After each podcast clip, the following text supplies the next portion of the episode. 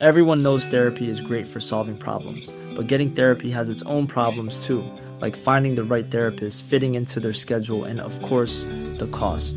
Well, BetterHelp can solve those problems. It's totally online and built around your schedule. It's surprisingly affordable too.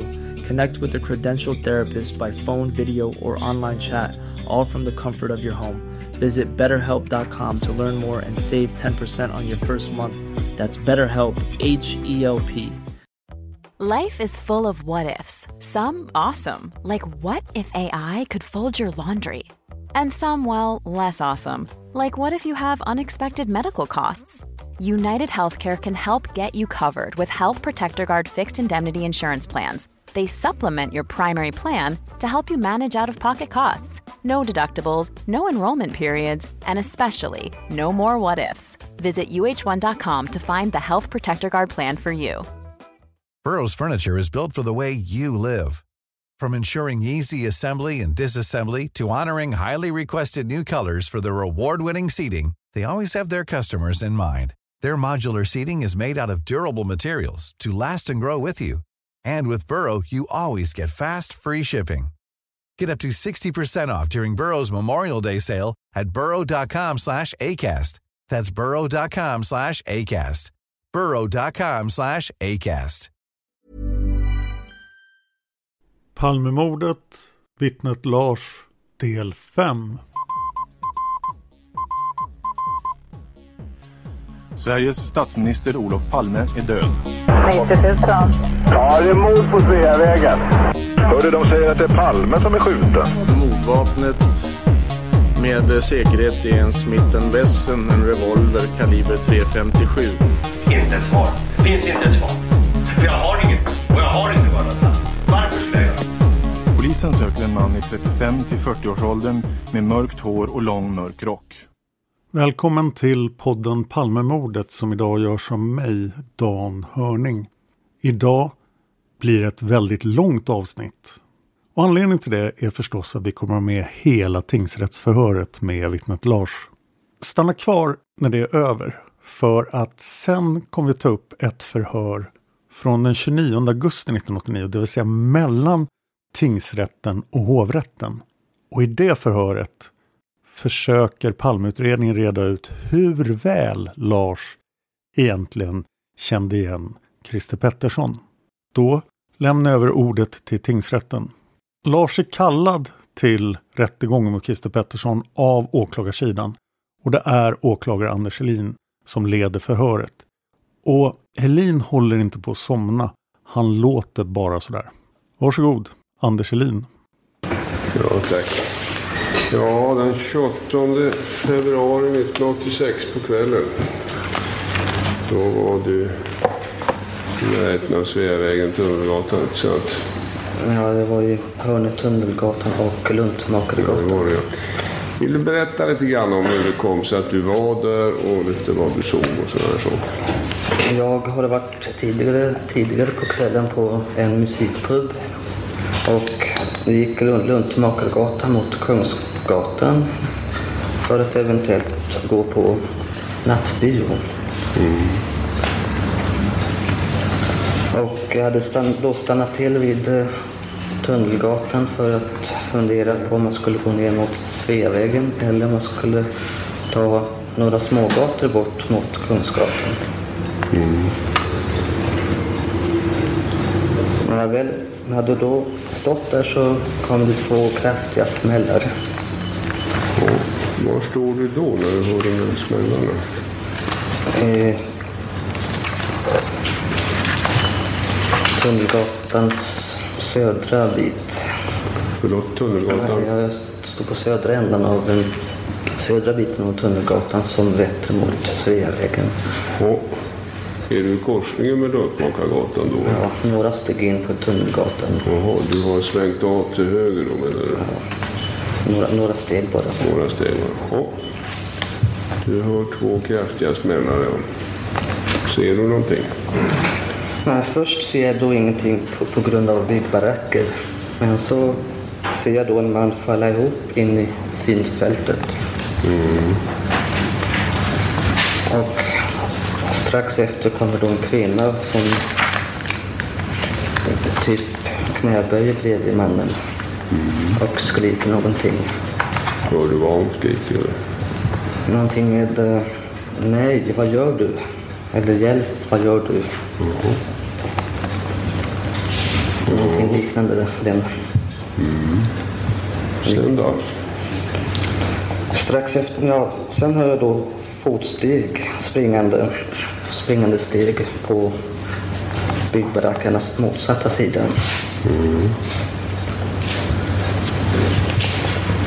Och jag inser ju då att det var ett mord jag hade sett och han, typ, och han ser att den som springer är då mördaren.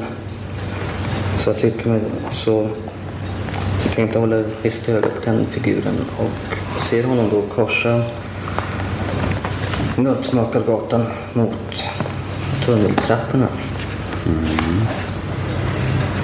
Kan du beskriva mannen? Har du någon minnesbild av honom? Jag har en minnesbild av en eh, bred ryggtavla. Och Ganska, ganska kraftig ryggtavla. inga andra detaljer du har kan erinra dig? Jag har fått intryck av en uh, mörkblå täckjacka, eller lik, täckjacksliknande. Såg du om han, ja, lade märke till några andra klädesplagg eller detaljer i kläderna?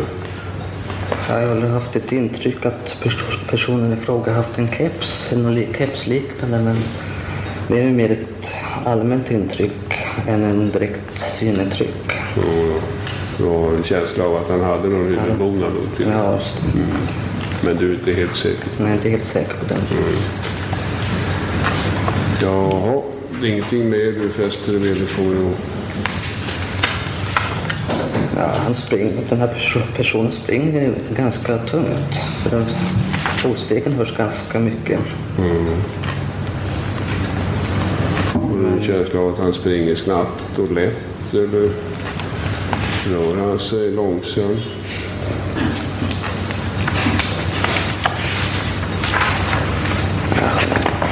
Han hade, hade ganska bra fart, men om det var lätt och smidigt eller något annat, det kan jag inte säga. Ja, och när du gör den här iakttagelsen då passerar han korsningen med Luntmakargatan tydligen. Ja. Och hur länge har du honom i synfältet då? ja första biten när jag själv korsar själva Luntmakargatan så är det då ja, några sekunder. Försvinner han sen din... Ja, I hörnbyggnaden där så fanns det då byggnadsställningar med skynke så han försvinner bakom den då. Men jag passar ju då på att själv korsa Luntmakargatan så att jag har uppsikt mot trapporna. Ja, ja. Får du syn på honom igen då? Ja, då ser jag honom då springa trapporna upp. Ja. Det är rätt många trappor det här. Ja, folk som har räknat det säger att det är 89 stycken. Ja, jag har sett det där någonstans också. Eh, ser du honom hela vägen upp för trapporna? Nej, inte riktigt. Han var nära första trappavsatsen då när jag såg honom då i trapporna. Så han har hunnit ja, första biten då. Och kan du sen följa honom med blicken hela Ja, vägen upp? sen blir det hela blicken hela vägen. Och, och han försvinner sen då antar jag? Han stannar till något ögonblick vid krönet. Ja. Tar snabbt ögonkast neråt och försvinner Och så sedan. Och vad gör du själv då? Eh, tiden? Han eh, stannar till och tar blicken ner och så då försvinner jag liksom så att skynket är mellan oss två då. Ja, du är vid de där byggnadsställningarna då? så? Ja, just. Och vi ska titta på kartan där sen. Det har varit. Ja, och när han har försvunnit uppe vid krönet, vad gör du? Då springer jag själv upp. Och, Eller ja, innan jag springer, medan jag ser honom springa så tittar jag neråt Sveavägen upp för att få en viss överblick över, eh, av läget där. ja, ja, hur ser det ut där då? Då har det börjat samlas människor Så jag bryr mig inte om att om det är en, det är en scen eller mer. Mm. Sen Men springer det börjar bli mera folk där nere på, på brottsplatsen då. Mm, precis. Du har ju sett några bilar, ambulanser eller polisbilar. eller. Nej. Det har inte kommit än. Nej. Ja, och så springer du upp för trapporna eller går. Vilket gör du? Springer du eller går? Jag, jag, springer. Du springer också. Ja.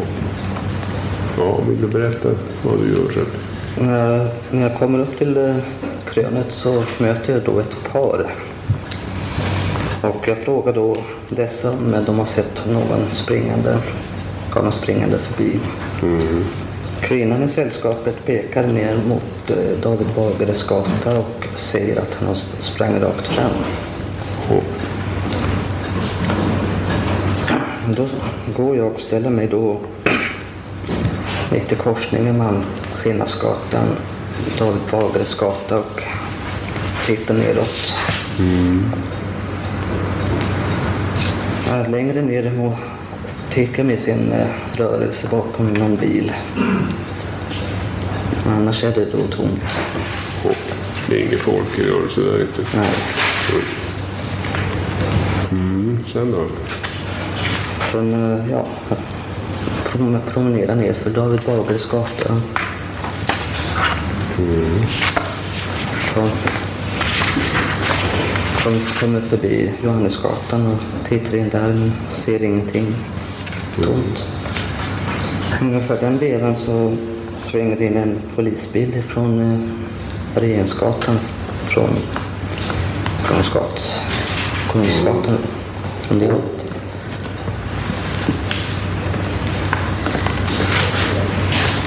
Mm. Och vi möts då ungefär halva vägen och vi, vi spanar in varandra då, polismännen och jag då. Men ingen, ingen av oss gör någon ansats att hejda den andra. Och jag fortsätter nerför gatan, några hus. Hur långt ner kommer du på den där? Ja, väl, eh, inte riktigt fram till Regeringsgatan, men nära på. Där finns även där ett byggnadsställe med plastskynken över en fasad. Och jag tittar då bakom detta skynke för att jag eventuellt skulle se något.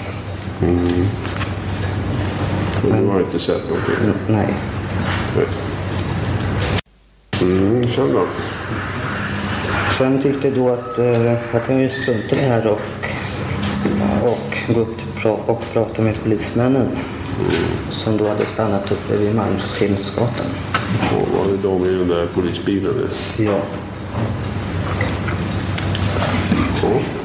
där uppe vid Malmskillnadsgatan ser jag då några, även några patrullerande poliser då som pratar med männen i polisbilen. Och eh, så jag börjar då vandra upp gatan igen. Och samtidigt börjar då polisbilen att sväng, köra ner för gatan. Så jag möts ungefär halva vägen igen då. Där jag hejdar dem och frågar om de letar efter den person som sköt. Ja, och det gör de. Och det gjorde de. Sen var var lite små Sen var det lite småprat mellan polisbefälet och mig och polismännen sinsemellan. Repliker kommer jag inte ihåg. Vad sa du sist?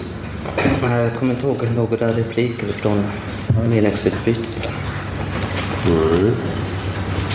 Ja, och sen då? Sen eh, blev polisbefälet i bilen beordrad eh, av de gående polismännen att följa med, följa med ner till brottsplatsen. Ja. Så ni promenerar dit då? Ja, det var en ganska rask promenadtakt. Ja, hur ser det ut där nere när du kommer tillbaka då? Ja, där var det då två, tre polisbilar och åtminstone någon polisbuss och några polismän Ja. och lite folk runt omkring. Ambulanser? Nej, ingen ambulans. Ingen. Och de har tydligen kört iväg med offren.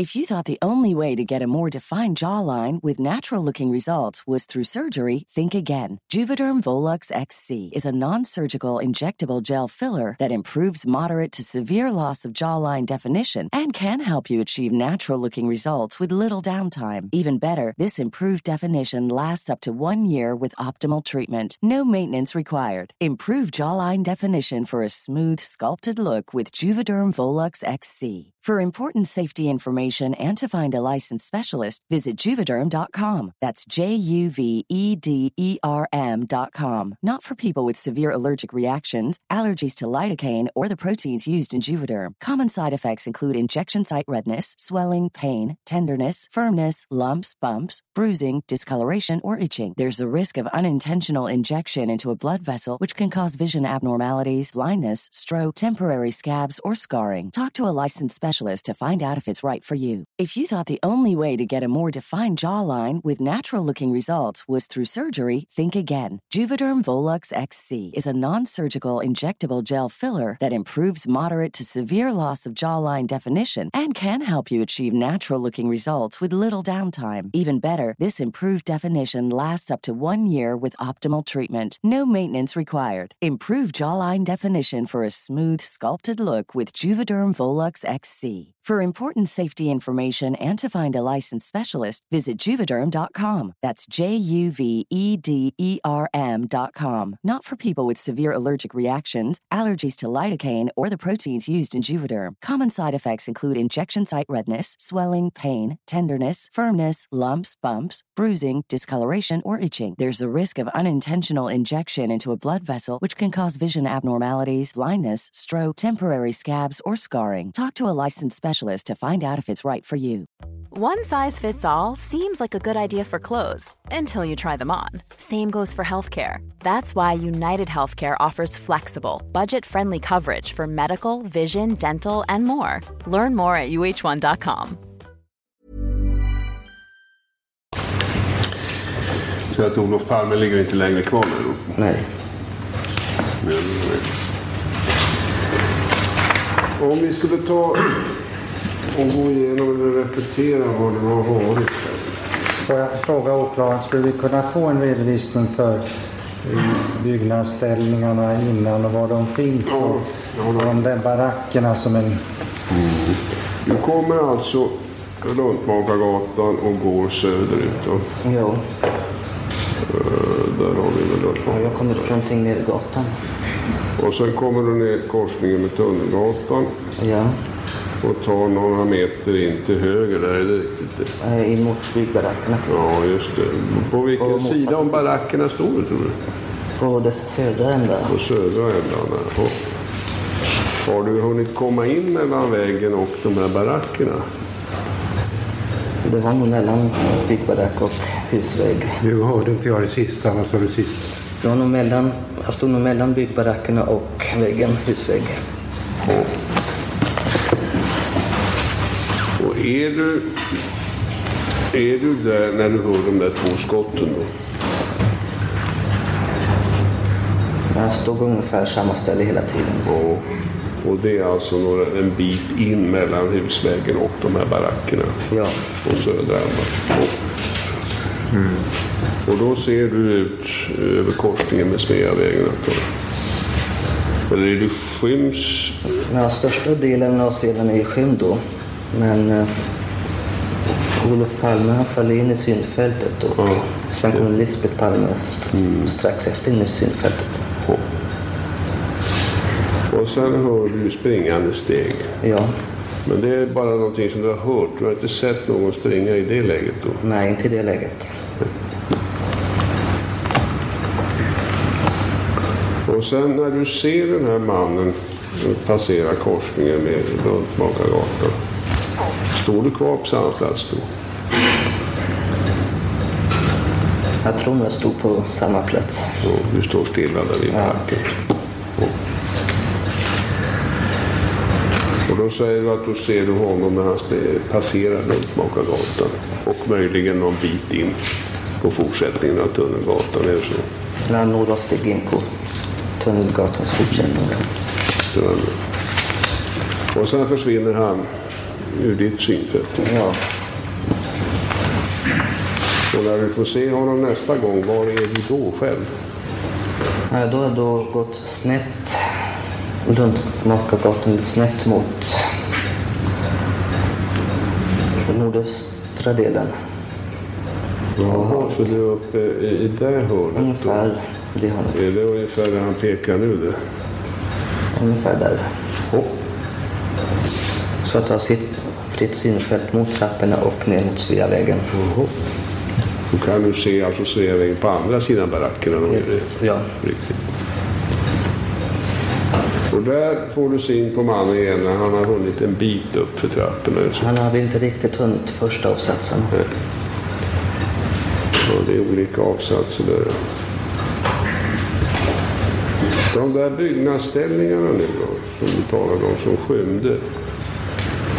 Ja. Var är de? Kan vi få en beskrivning av var någonstans på kartan vi hittar dem?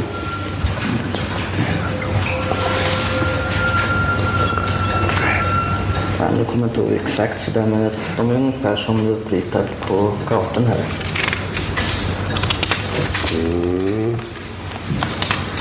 Men mer exakt läge kan jag inte säga idag, säga i dagens läge. Tror att vi tidigare var inne på att det finns byggnadsställningar på södra delen av Tunnelgatan. Ah, förlåt, bygg, byggbaracker tänkte jag på, men bygg, byggnadsställningen, de är på mot den här restaurangen som finns i röda tegelhuset. På Mm. Det är på södra sidan av ja, Tunnelgatan. sydöstra delen. Mm. Upp mot de här trapporna, stämmer det? Ja, det stämmer. Ja. Jag tror de är markerade där med en tjockt streck där på, på kartan. Till höger? Är det den... Ja. Mm. Stämmer det med Ja, det stämmer. din minnesbild? Ja. Och, och sen eh, när du ser mannen springa upp till krönet vid Malmskillnadsgatan, stod du då kvar där i, i hörnan i Lundsmakargatan? Ja, Och Du står där hela tiden? Utom för ett kort ögonblick då skymmer mig, skymmer mig själv med den bakom byggnadsställningen. Jaha, du går bakom byggnaden. Går du över på andra sidan Tunnelgatan då? Ja, Ja. ja, det var i det läget när han tittade tillbaka var det så? det var, så var det. Men det var bara ett kort ögonblick. Några sekunder. Och då har mannen nått till krönet utav trapporna, alltså längst uppe? Ja. Ja. Och sen så när han försvinner då springer du upp för trapporna säger du? Ja, det stämmer. Och när du kommer upp på Malmskillnadsgatan då träffar du det här paret. Va? Ja. Är det eh, i anslutning till trapporna det eller? ja, jag hade väl kanske två trappsteg kvar när de, eh, När de när de dök upp. Ja. Och de pekar neråt David Bagares gata och säger att han försvann där. Ja.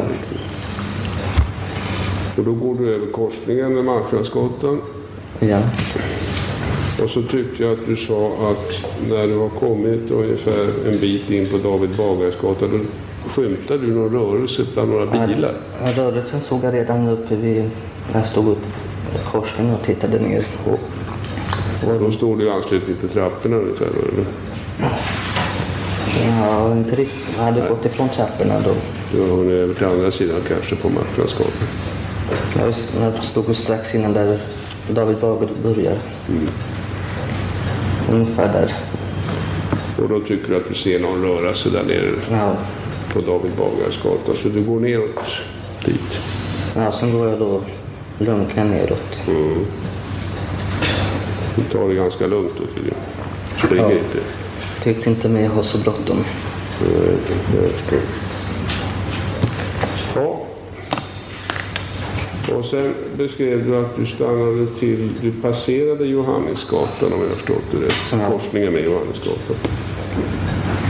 Och längre ner på David Bagares mot Regeringsgatan, där är det nya byggnadsställningar. Ja. ja vi, ungefär vid, på kartan står det gata, ungefär vid T där på gatan. Jaha. På vilken sida? Norr eller söder? På nor norrsidan. På norrsidan. Vi ser ungefär där vi, som pekas. Mm. Där tittar du bakom skynket så Ja. du ser ingenting. Men dessförinnan har du tydligen mött den där polisbilen också. Ja, det, vi möttes ungefär vid jämnhöjd- jämnhöjden med Johannesgatan. Jaha, det var det. Mm. Och sen när du tittar bakom skynket där, går du ännu längre ner då på David Bagares? Nej, det gjorde jag inte. Utan då vänder du och går tillbaka. Ja. Och så möter du de här polisbilen igen som är på väg emot dig då. Ja. Ja, då är jag med. Vi ska hoppa tillbaka till det där skedet när du står på Tunnelgatan vid de här barackerna. Där har du en man som springer och det honom ser du korsningen också. Ja. Och sen så går du ju över eh, till motsatta hörnet av den här korsningen och så ser du mannen igen springa. Har du sett någon annan person springa? Nej, i, övrigt var det folktomt. Det var folk. Så den, den där person, person som sprang, han var den enda jag hade sett. Mm. Och de enda personer som du såg i korsningen med Sveavägen, om vi kallar det för brottsplatsen, det var först Olof Palme, som vi numera vet som så att säga kommer in i synfältet. Ja. Och så Lisbeth som, som eh, knäböjde vid honom. Ja. Inga andra personer. Inga andra. Har du sen, när du själv springer upp för trapporna på Malmskillnadsgatan, sett någon annan person? Nej. Har du vänt dig tillbaka och tittat eh, ner mot Sveavägen någon gång i det skedet? Nej. Det har du i och för sig inte gjort. Jag var upptagen med att springa upp trappan. Ja, jo. Det kan vara jobbigt nu. När du står där uppe och får kontakt med det här paret, har det funnits några andra människor i närheten då? Nej. Ingen som kommer efter i trapporna eller någonting sånt där? Nej.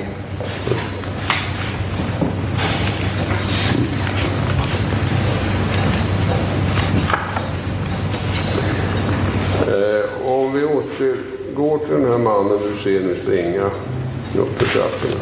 Då sa du att han var en kraftig ryggtavla. Han sprang tungt. Så han var mörkklädd.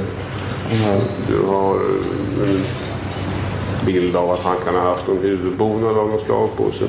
Ja. Har du någon uppfattning om eh, längden på den här personen? Nu törs jag inte säga något som en centimeter, men har väl ungefär huvudet längre än, än vad jag är. Hur lång är du? 1,64. Ja, det. Daniel Liljeros. Advokaten Ekman frågar. Ja. Jag kanske får fråga, hur, hur var du själv klädd vid tillfället?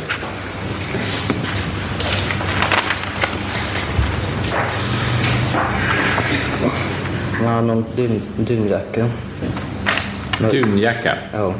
Är det täckjacksliknande? Ja, det är täckjacksliknande. Ja. Färg? Mörkblå. Ja. Huvudbonad? Ingen. När du står här vid eh, baracken, Söderbaracken på Tunnelgatan.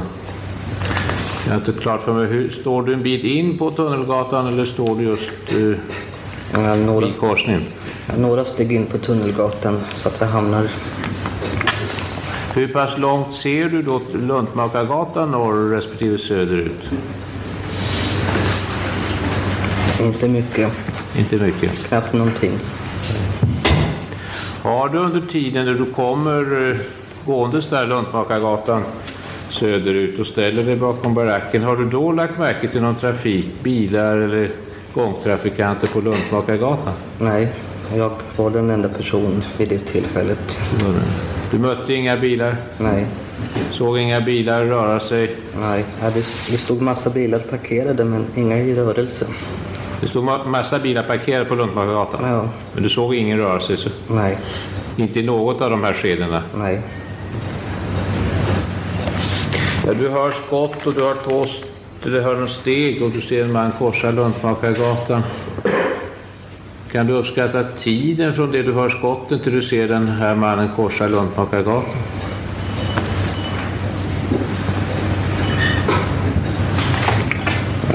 Gissning 20-30 sekunder. Ja. Men jag själv använder ingen armbandsklocka så jag kan inte säga exakt men det blir en gissning där. Nej, nej, jag förstår det, men jag tänkte om du kunde säga ungefärligt om det en kortare eller längre period. Ja, jag skulle gissa någon halv minut. Kanske något. Därom. Uppfattade jag en halv minut? Ja, cirka en halv minut. De här stegen som du hör, kan du lokalisera dem någorlunda? Förlåt? Kan du lokalisera de här stegen du hör? Ja, jag kan lokalisera dess läge då gentemot där jag, där, därifrån jag stod. Ja, var, åt vilket håll lokaliserar du dem då? Ja, man börjar då nerifrån Sveavägen och springer mot Luntmakargatan. Men du ser ingen person röra sig? Är du skymd av, baracken skymmer det hela vägen? Ja, hela vägen.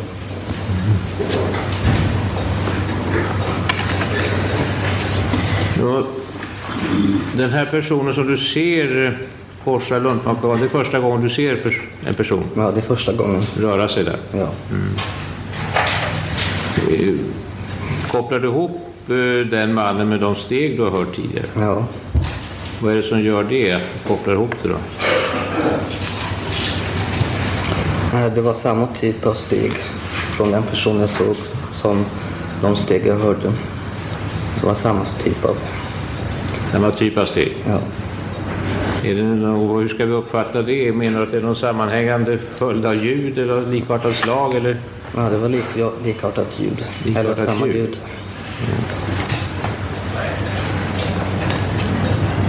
Nå, sen eh, tappar du det, den här mannen du har sett passera Lundbagatan, tappar du sikte? Ja.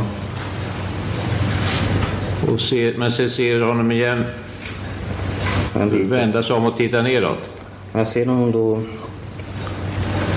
Jag ser honom springa större delen av trappan. Ja. Och tills han stannar där uppe. Jaha, du kan följa honom hela vägen? Ja. Så långt? I det skedet? Ja. Och där är du säker på att det är samma person? Ja, det är jag säker på. Men så försöker du dölja dig bakom ett skynke? Ja. Innan du själv rusar upp? Ja. Men sen var jag inte klart för mig så berättar du var du går, korsar Malmskillnadsgatan och David Bagares Men ser du någon person där då på David Bagares gata eller inte? Men den här rörelsen jag tyckte mig se, den gick så snabbt så att jag har varit väldigt osäker på, om- på om, det, om det var någon person eller någonting, om det var något annat. Så du är inte säker på att du överhuvudtaget har sett någon person springa eller röra sig österut på David Bagares gata? Nej, jag har inte sett någon springa där, bara tyckt mig se någon, någon slags rör, rörelse. Bara någon slags rörelse, ja. Ja. Var det den rörelsen som fick dig att titta bakom något skynke där? Eller vad var det som gjorde att du tittade bakom något skynke? Nej, det var någon stundens ingivelse, ingivelse som gjorde att jag tittade bakom skynket. Går du själv in bakom skynket eller tittar du bara in? Nej, jag tog upp en flik av plastskynket och tittade in och fick se, se en ganska mycket av enandömet. Ja, med andra ord så från det du ser den här mannen vända sig om och titta ner så har du inte sett eh, den personen överhuvudtaget? Nej. Jag tyckte du sa också inledningsvis, du berättade att du fått, fick intrycket av att du hade blivit vittne till eller hört eller sett ett mord. Du använde själv det ordet. Är det riktigt uppfattat? Ja, det är riktigt uppfattat. När du nu springer upp för trapporna här, har du då den föreställningen att det är Gärningsmannen mördare som du jagar? Ja, det, det förutsätter jag. Förlåt? Jag förutsätter att det var mördaren efter Du, för, du springer i den tron? Ja. Den här polisbilen som du möter första gången, den kommer då från Regeringsgatan mot dig på Dag om jag förstår rätt? Ja. Mellan Malmskillnadsgatan och Regeringsgatan? Ja. Och ni har tydligen ingen kontakt med varandra. Ni ser varandra men växlar inget ord eller någonting? Nej, vi växlar bara blickar. Växlar bara blickar. Vad är det som gör att du inte försöker få någon kontakt med polisen här eller påkalla uppmärksamhet? eller- Eh, Dels kan det bero på att jag vill vänta och se vad eh, polismännen tänkt göra. Och dels vill jag då kolla upp lite grann själv innan, innan jag själv stoppar dem. Hur länge hade du tänkt att vänta på polismännens göranden och låtanden då? Men det, hade, inte- det vet jag inte. Så långt tänkte jag inte. Jag bara underlät att ta kontakt. Men du säger ju själv att du springer ju här och letar i den tron att det är en mördare du jagar. Och du har hört två skott. Nej, jag har ingen rationell förklaring. Är du inte rädd att stöta på mördaren här och titta bakom skynket? Nej, rädd och rädd. Jag tänkte, att, tänkte väl att möjligheten fanns. Du föresvävar inte alls att det kunde ha varit det att be polisen ta upp förföljandet? Eller få hjälp av polisen? Eller skydd av polisen? Men så långt tänkte jag inte. Det gjorde.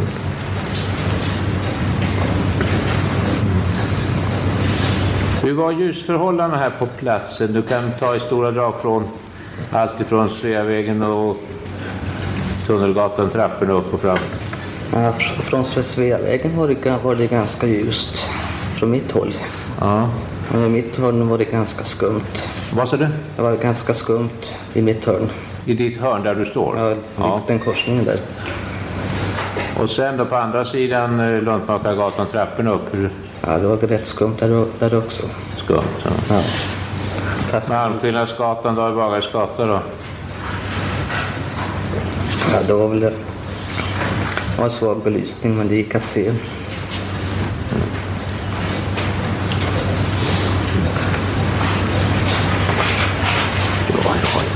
Jag ska...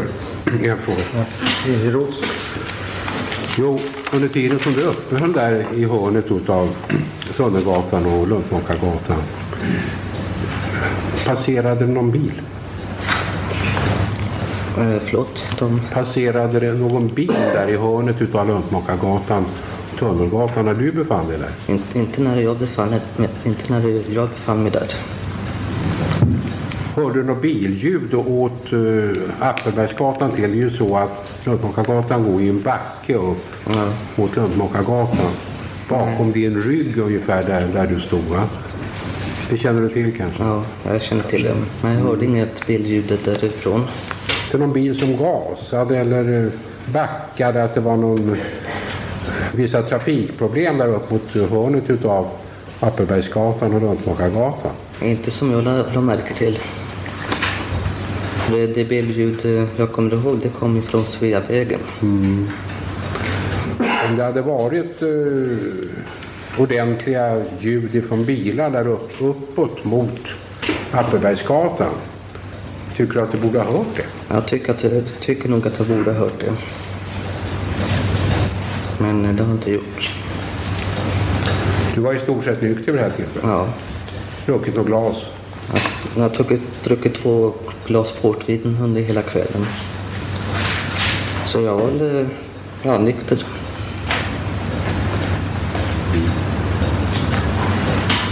Ja, tack. Rättens ordförande, hur lång tid kan det ha gått mellan det att eh, han försvann uppe på trappan ur din åsyn till du själv kom upp för trappan? Och hon befann dig på den plats där mannen tidigare hade stått.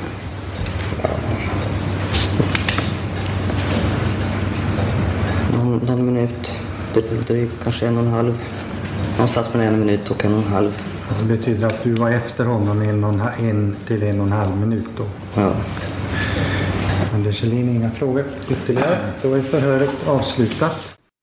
Och då går vi över till förhöret från den 29 augusti 1989. Det är kriminalinspektör Lennart Gustafsson som håller i förhöret. Det finns inget förhörsvittne. Förhöret börjar klockan 09.05. Lars berättar inledningsvis att han växte upp i Rotebro tillsammans med fyra barn i familjen. Lars bodde hemma hos sina föräldrar. Hösten 1980, närmare bestämt i november, uppger Lars att han flyttade till sin systers lägenhet, belägen i Rotebro. I denna lägenhet bodde Lars ensam fram till september 1981. Vid denna tidpunkt, runt början av 1980, jobbade Lars i kommunhuset, beläget i Sollentuna kommun. Lars var tryckeribiträde på kommuntryckeriet. I detta skede i förhöret kommer kriminalinspektör Tuve Johansson in på rummet. Johansson kommer fortsättningsvis vara förhörsvittne i förhöret och klockan är 09.15. I september 1981 flyttade Lars från Rotebro. Lars flyttade då till ett kollektivt boende i en villa belägen i Tureberg vid Edsviken. Lars vill göra en ändring och uppger att Edsviken ska inte vara det rätta utan det ska vara i Tureberg. Lars bodde i det här kollektivet fram till december 1983. Under den här tiden arbetade Lars i kommunhuset som tryckeribiträde. Någon gång runt december 1983, i årsskiftet med 1984, uppger Lars att han hade tröttnat på att bo i kollektiv och flyttade då hem till sina föräldrar. Vad Lars minns är att han bodde hemma hos föräldrarna fram till januari 1984. Lars fortsatte sitt jobb som tryckeribiträde i Sollentuna kommun. Den 1 februari 1984 uppger Lars att han flyttade in som inneboende hos en kamrat vid namn Osvaldo, vilken är från Chile. Lars bodde då inneboende i Helenelund. På denna adress bodde Lars fram till juni 1985. Februari 1985 uppger Lars att han gjorde vapenfri tjänst hos Socialstyrelsen på Karlavägen. Han muckade därifrån i december 1985. Under denna tid säger sig Lars haft kvar sin anställning som tryckeribiträde på Sollentuna kommun. Den 1 juli 1985 fick Lars för första gången sin egen lägenhet. Den låg belägen på Drevkarlsstigen 1 i Sollentuna. Lars uppger att han bodde ensam på adressen. Fram till januari 1986 hade Lars sin anställning kvar på Sollentuna kommun. I januari 1986 började Lars ett nytt jobb på Sollentuna kommun. Han anställdes då på fastighetskontoret som är beläget i Edsberg. Lars huvudsakliga arbetssysselsättning säger han var sorteringsarbete. Lars hade denna anställning fram till januari 1987. Under den här tiden så bodde Lars på Drevkarlsstigen 1 i Sollentuna. Lars uppger att han bodde ensam och hade ingen inneboende i lägenheten. Lars tillfrågas av förhörsledaren vad han hade för eventuella hobbys eller intressen under åren 1985 till 86. På detta uppger Lars att han inte haft någon direkt hobby och ej varit direkt idrottsintresserad.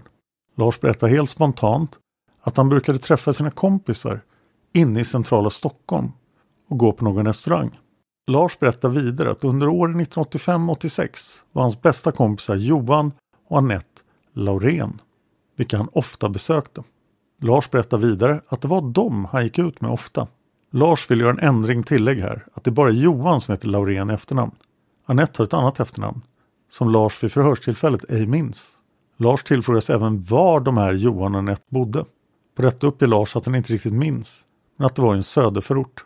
Beträffande den 28 februari 1986 så uppger Lars att han under dagen jobbade som vanligt på fastighetskontoret i Edsberg. På kvällen hade han bestämt med sina vänner Johan och Anette att de skulle träffas på krogen Tre Backar, belägen på Tegnérgatan 12 i Stockholm. Vad Lars minns vid förhörstillfället är att han troligtvis kom till krogen Tre Backar runt 20.00 till 20.30 tiden. När Lars kommer till Tre Backar så har redan Johan och Anette infunnit sig på krogen. Lars tillfrågas vidare hur han åkte in till Stockholm den här aktuella kvällen. Lars uppger att han inte har någon direkt minnesbild av hur han åkte. Men han säger att det finns två alternativ. Dessa två alternativ är att han har tagit pendeltåget från Sollentuna in till Stockholm central. Alternativ två kan vara att han har tagit buss 607 ifrån Edsberg gått av bussen vid Mörby tunnelbana och åkt tunnelbanan vidare in till Stockholm central. Lars berättar vidare att när han kom till Stockholm central bytte han tunnelbanelinje och åkte med tunnelbanan till station Rådmansgatan. Därifrån promenerade Lars ensam fram till krogen Tre backar. Lars tillfrågas vilken av uppgångarna på Rådmansgatans tunnelbanestation han gick upp den aktuella kvällen. På detta svarar Lars att han är ganska säker på att han gick upp på den södra uppgången, vilken leder upp på Sveavägen. Det är alltså den uppgången som ligger närmast mordplatsen på Sveavägen, Sveavägens östra sida. Lars tillfrågas om det var någon eventuell bekant eller om det var någonting som hände under den här färden mellan Sollentuna och krogen Tre backar. På detta svarar Lars att han har ingen minnesbild av att något speciellt skulle ha inträffat. Han säger sig inte minnas om han har träffat någon bekant. Lars uttrycker det så som att det var en vanlig rutinresa. Lars säger att han ofta vid den här tidpunkten besökte den här restaurangen och träffade sina vänner och bekanta. Väl framme på Tre backar uppger Lars att klockan är någon gång runt 20.30. Inne i restaurangen träffar Lars Johan och Anette. De tillbringar kvällen inne i restaurangens lokaliteter och då företrädesvis musiklokalen, vilken är belägen längst ner i källaren. Under det här besöket på krogen berättar Lars att han umgicks med Johan och Anette. Lars uppger att han under kvällen konsumerade troligtvis två stycken sexor portvin. Lars säger sig inte ha druckit någon mer alkohol under kvällen. Lars säger sig inte ha blivit direkt alkoholpåverkad utan att han säger att han var lite rogivande. Lars säger sig minnas att det hände ingenting speciellt under kvällen på restaurangen utan det var som vanligt glad musik och trevlig publik. Runt 23.00 tiden, strax innan säger Lars, så lämnar hans vänner Johan och Anette lokalen. De skulle åka hem. Lars berättar vidare att han själv befinner sig kvar på restaurangen fram till 23.17. Att Lars är så säker på tidsangivelsen är att han säger att han den aktuella kvällen tittade på en klocka som finns inne i restaurangens lokaler. Klockan visade då 23.17 och Lars höll just på att ta på sig sina ytterkläder när han skulle lämna lokalen och såg att klockan var 23.17. Lars lämnade restaurangen ensam. Vad som händer sedan, vad Lars blir vittne till, vill Lars hänvisa till vad han har sagt i tidigare förhör som är hållet med honom och vad han har sagt i Stockholms tingsrätt beträffande mordet på Olof Palme. Lars säger att det han minns från den här kvällen och det han såg och hörde är vad han har sagt dels i tidigare förhör och vad han sa i tingsrätten i Stockholm. Klockan är nu 10.10 .10 och vi tar en kortare paus. Förhöret återupptas och kriminalinspektör Tuve Johansson övertar nu förhörsledarrollen medan Lennart Gustafsson blir förhörsvittne. Lars uppger att han i stort sett dagligdags har besökt Sollentuna centrum då han sedan 1978 har jobbat i kommunens regi. Med undantag av en kortare period, februari 1985 till december 1985, då han gjorde sin vapenfria militärtjänstgöring, har han dagligdags vistats i Sollentuna kommun. Även under denna tid, då han gjorde sin militärtjänst, klev han av pendeltåget vid Sollentuna centrum och besökte således centrumet med jämna mellanrum. Detta då han var bosatt på Drevkarlstigen. Kommunikationer dit gick från Sollentuna centrum.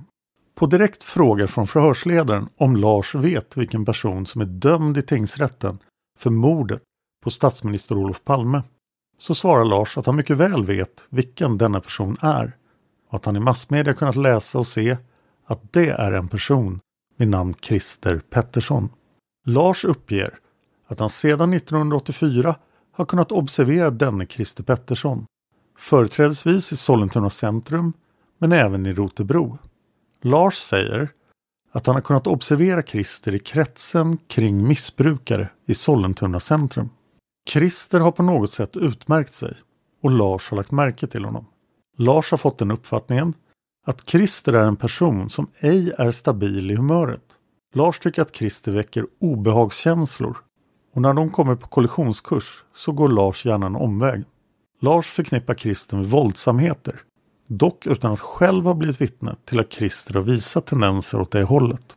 Lars uppger att han fick vetskap om att det är Christer Pettersson som är dömd för mordet på statsminister Olof Palme i tingsrätten i samband med häktningen utav Christer. Han fick informationen via en bekant som han ej minns namnet på. Lars är även tillfrågad om han har jobbat tillsammans med denna Christer eller har blivit tilltalad eller själv tagit kontakt med Christer. Lars uppger att han aldrig har jobbat tillsammans med Christer och ej heller kommit i diskussion med Christer. Lars uppger att han cirka 50 gånger har stött på Christer i olika sammanhang. Och då framförallt i Sollentuna centrum. Men även i Rotebro centrum där han har släkt som är bosatt. Lars beskriver Christer som följer. Cirka 170-180 cm lång och kraftigt byggd. Beträffande mustasch så minns sig Lars om Christer har burit detta vid observationstillfällena. Beträffande skägg så har han inget minne av att Christer har haft det. Och glasögon likaså. Lars ombeds att eventuellt peka på några detaljer i Christers utseende. Och Lars beskriver då Christers helhetsintryck såsom ge intryck utav att Christer är farlig. Lars uppger att Christer har ett grymt utseende. Detta helhetsintryck innefattar även en bild utav Christer såsom vara en person med instabilt humör och som kan växla till aggression från en sekund till en annan. Detta har dock ej Lars kunnat konstatera då han observerar Christer, utan det är spekulationer och då en bild han får utav Christer när han ser honom. Beträffande Christers kläder så har Lars svårt att i detalj kunna redogöra för hur Christer går klädd. Men han kan i alla fall säga att han inte är snobbigt klädd och att han mer är åt det slarviga hållet. Beträffande eventuella attiraljer som Christer bar på då han observerades i centrum uppger Lars att axelremsväska hade Christer med sig vid något tillfälle. Och han kan specifikt peka på en situation som inträffade vid Rotebro station. Situationen inträffade troligtvis efter mordet och den bygger då på att Christer skulle planka in på pendeltågsområdet och då la ifrån sig väskan på pendeltågsområdet medan han själv klättrade över stängslet. Lars beskriver denna väska såsom mörk till färgen, troligtvis brun alternativt svart. Lars tillfrågan hur han har sett Christer röra sig och uppger då att han har sett när Christer går samt står och eventuellt när han springer. Beträffande hur Christer går uppger Lars att han oftast rörde sig på ett lufsande sätt men även i vissa situationer kunde sträcka upp sig och föra sig på ett kaxigt sätt. Beträffande om Christer rörde sig med yviga gester eller om han hade ett stramt beteende så uppger Lars att det troligtvis var en kombination. På en specifik fråga från förhörsledaren tillfrågas Lars om han har sett Christer så att säga från alla vinklar i centrumet. Lars uppger på denna fråga han han åtminstone har sett Christer framifrån samt från sidan. Han är dock osäker på om han sett honom så att säga Christers rygg. Lars tillfrågades om man kunde känna igen Christer på avstånd då han observerade honom inne i Sollentuna centrum. Och Lars uppger då att man på hans gester och sätt att röra sig kunde nästintill riktighet kunna konstatera att det var Christer. Men att man fick detta bekräftat då man observerade hans ansikte på närmare håll. Lars tillfrågad om man skulle kunna känna igen Christer på avstånd, även då Christer satt ner, till exempel på en bänk. Och Lars uppger då att han troligtvis skulle kunna ana sig till att det var Christer, men att han fick detta bekräftat så att säga när han kom närmare och såg Christers ansikte. Lars tillfrågad om det var särskilt i Christers sätt att röra sig och hans övriga sätt att föra sig som gjorde att man kunde särskilja honom från de övriga butikskunderna i centrum. Lars uppger att Christer särskilde sig från butikskunderna och att han rörde sig som en så att säga missbrukare man kunde se att han tillhörde A-lagskretsen. Kontentan av detta blir att Lars med största sannolikhet kunde se att det var Christer som rörde sig i centrum. Lars tillfrågad om han har sett Christer i andra miljöer än centrummiljöer och eventuellt i annan belysning än den ordinära centrumbelysningen. Lars uppger att han inte vad han minns har sett Christer i sådan miljö eller sådan belysning. Med anledning av föregående fråga då Lars tillfrågas om han har sett Christer i någon annan miljö eller belysning så säger Lars spontant att en journalist som har pratat med Lars har nämnt att Lars och Christer har suttit på samma pizzeria. Och denna information hade journalisten då fått från en värdinna som han pratat med på nämnda pizzeria. Beträffande detta så skrev journalisten som var verksam på Aftonbladet, alternativt Expressen, en artikel som publicerades i december 1988. Då detta möte, eller så att säga situation, där Lars och Christer finns i samma lokal sker detta på en pizzeria belägen i Rotebro centrum. Denna pizzeria är numera nedlagd. Lars vill dock poängtera att han ej har något minne av att han har befunnit sig på denna pizzeria tillsammans med Christer. Lars tillfrågad om han är bekant med någon eller känner till någon person i Christers umgängeskrets som vistats nere i Sollentuna centrum, alternativt Rotebro. Lars uppger då att det finns en person i denna krets som kallas för Hogge som han har pratat med till och från sedan 1984. Första gången de träffades var vid Helenelunds pendeltågstation och det var Hogge som tog kontakt med Lars. Vid samtliga övriga tillfällen då de stött på varandra nere i centrum är det Hogge som har tagit kontakt med Lars. Kontakterna har skett företrädesvis före mordet men Lars poängterar att Hogge för cirka två veckor sedan, då räknat från förhörstillfället, skrek till Lars i Sollentuna centrum Det är för jävligt att du har angivit Pettersson. På direkt fråga från förhörsledaren om Lars efter mordet har pratat med Hogge om detta så uppger Lars att så ej är fallet. De har inte haft någon som helst kontakt efter mordet. Förutom då detta tillfälle då Hogge anklagar Lars för att ha angivit Pettersson. Korrigering till det som citerats ovan beträffande vad Hogge skriker till Lars. Lars uppger att hela namnet nämndes när Hogge skriker nämnda citat. Och då skrek således Hogge Det är för jävligt att du har angivit Christer Pettersson. Och det framgick klart för Lars att den Christer Pettersson som Hogge menade var den som i tingsrätten är dömd för mordet på statsminister Olof Palme. Här blir en kortare paus i förhöret och de byter band och så står det också Bandbytet beror på att vi har haft lite tekniska bekymmer med bandet.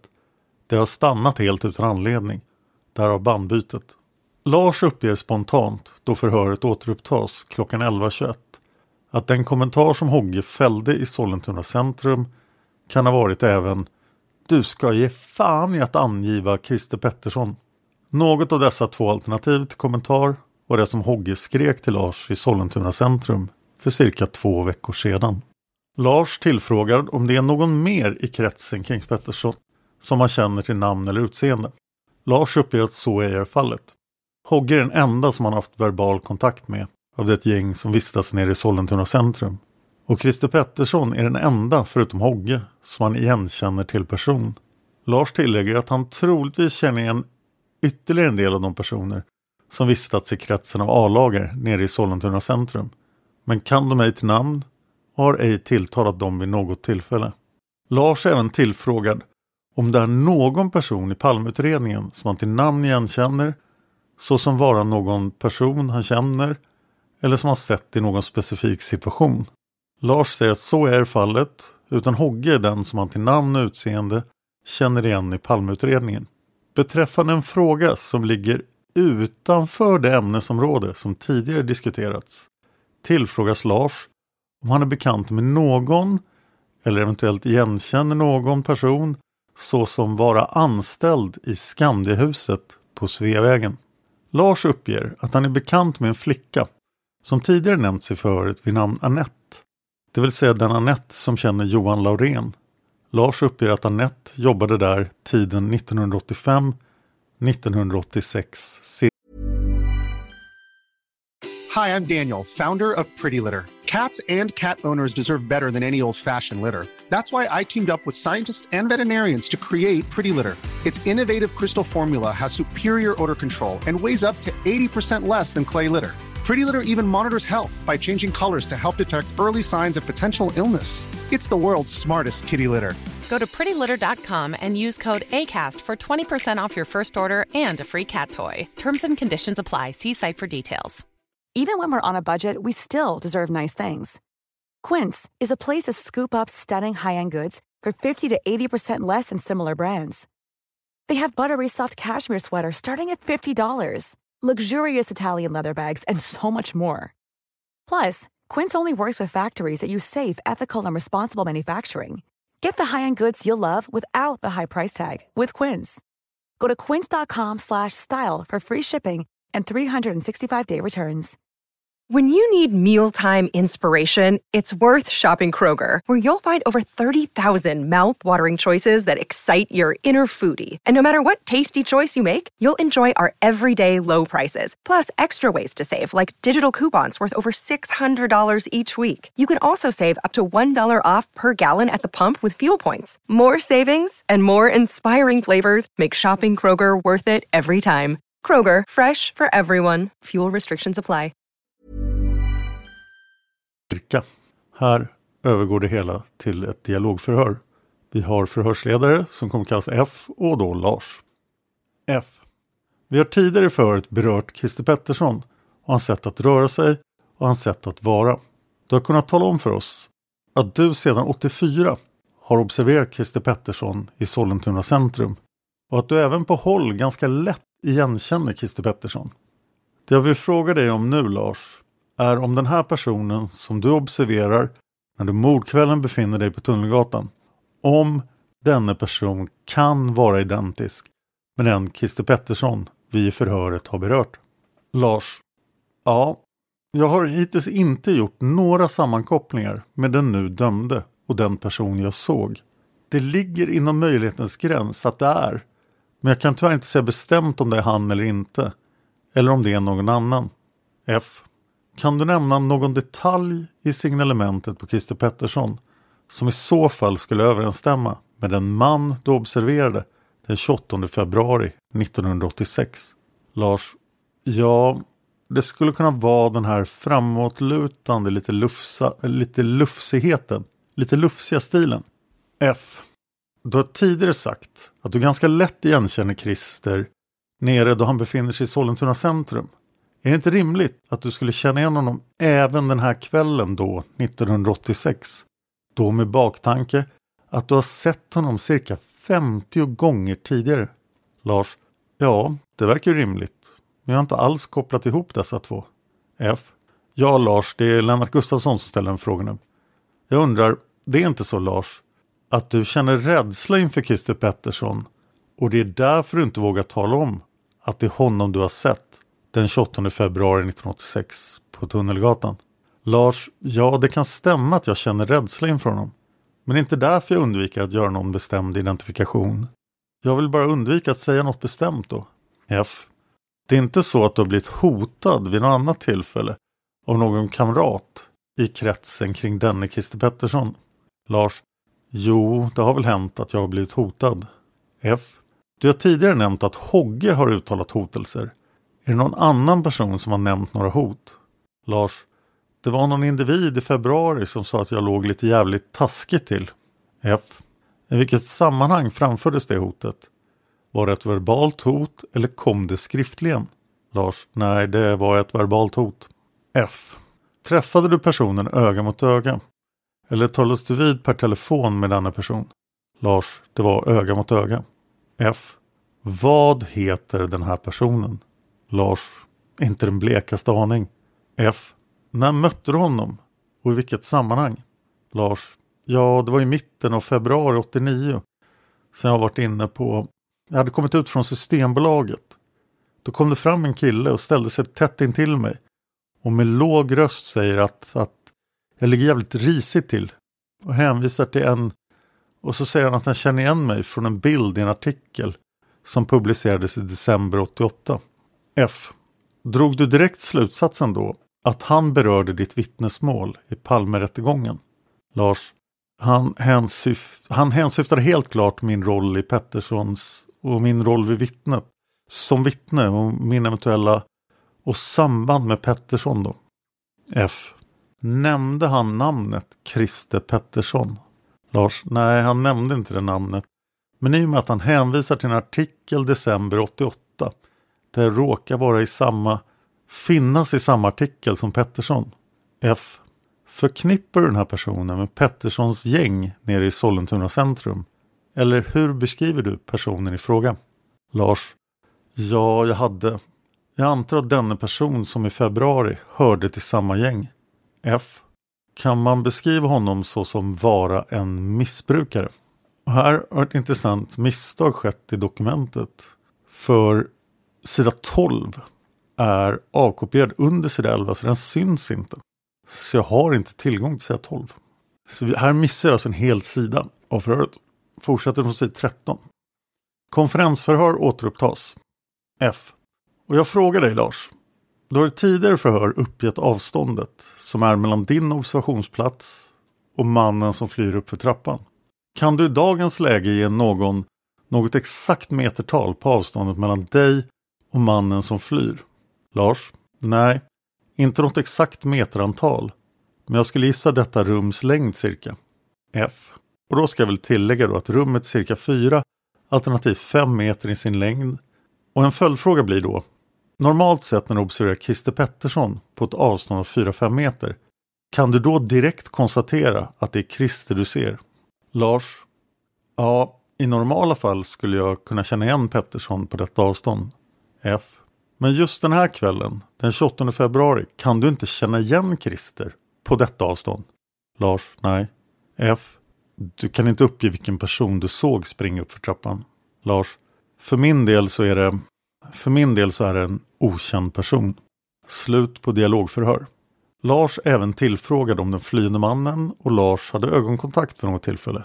Och Lars säger då att när mannen hann upp för trappan och stod på översta trappavsatsen så gjorde han en snabb titt bakåt och borde ha sett Lars stående vid nedre delen av trappan. Att mannen skulle känna igen Lars är dock inte troligt med anledning av ljusförhållande och avstånd. Lars tillfrågad beträffande vad han tidigare nämnt i tidigare förhör rörande att mannen i fråga bar en keps. Lars uppger att han är ganska säker på att mannen bar en keps. En följdfråga till då blir till Lars om han i Sollentuna centrum vid något tillfälle sett Christer Pettersson bärandes keps. Lars uppger att så ej är fallet. I samband med förhandlingen i tingsrätten i Palmeutredningen så kunde konstateras att Lars under den tid han vittnade ej vid något tillfälle tog ögonkontakt med Christer Pettersson. Förhörsledaren ställer på grundval av detta frågan om Lars på något sätt känner rädsla för Christer och att det var därför han undvek att ta ögonkontakt med Christer. Lars uppger att han var rädd att han skulle bli så pass nervös om han tog ögonkontakt med Christer att han ej skulle kunna genomföra vittnesmålet. Lars poängterar att det kanske kunde ha en psykologisk verkan att ej titta på Christer av det faktumet och då eventuellt då Christer släpps ut att han ej skulle känna igen Lars. Lars tillfrågade om det är någonting som han tycker att vi bör komplettera utredningen med. Det vill säga någonting som ej har tagits upp på nämnda förhör. Och han nämner då att det i samband med färden hem den 28 februari 1986 så sammanstrålar han eller träffar en kamrat med namn Lars G. Detta namn har Lars ej tidigare nämnt i utredningen. Lars uppger att han mötte denne bekant vid Stockholms central vid cirka 00.15-tiden. Beträffande denna person är det inget speciellt utan Lars nämner honom bara för att ge en helhetsbild av hur hans dag och kväll tog sig ut den 28 februari 1986. Lars tillfrågas om han kan erinra sig namnet på denna Annette som har förekommit under förhöret. Och han säger sig då kunna komma ihåg att efternamnet ska vara Axelsson. Denna Annette Axelsson är bosatt tillsammans med Johan Laurén och adressen är eventuellt någonstans i Alby. Dialog igen. F. Då ska jag fråga dig Lars. Du har suttit med och lyssnat nu på vad vi har indikerat under förhöret här. Är det så att förhöret har tillgått under sådana former att vi kan godkänna själva förhöret? Lars. Ja, det har det gjort. F. Är det så att det som är indikterat på bandet under förhörets gång är korrekt? Eller är det någonting som du vill korrigera eller komplettera? Lars. Jag anser att det är korrekt. F. Då tackar vi för det. Och klockan är nu 13.55. Och då har jag fått ta del av det indikterade på bandet och godkänner således utskrivet skick. Är det korrekt? Lars. Ja. Anteckning. Korrigering av förhörets sluttid. Det ska vara 12.55 den 28 augusti 1989. Stockholm som ovan. Lennart Gustafsson kriminalinspektör. Tuve Johansson kriminalinspektör. Min kommentar. Förhöret pågick alltså i tre timmar och 50 minuter. Och i november 1989 är det dags för rättegång mot Christer Pettersson igen. Den här gången i hovrätten Och då måste Lars vittna igen. Men det kommer i nästa avsnitt. Jag finns på Twitter och Instagram, heter Dan Hörning, så är lätt att hitta. Du kan också mejla Palmemordet på simwaypodcast.gmail.com, simway med Z. Tack till Lukas för musiken och tack till dig för att du lyssnar på Palmemordet. Man hittar Palmes mördare om man följer PKK-spåret till botten. Därför att ända sedan Julius Caesars tid har det aldrig hört talas om ett mord på en framstående politiker som inte haft politiska skäl. Polisens och åklagarens teori var att han ensam hade skjutit Olof Palme. Och det ledde också till rättegång. Men han frikändes i hovrätten.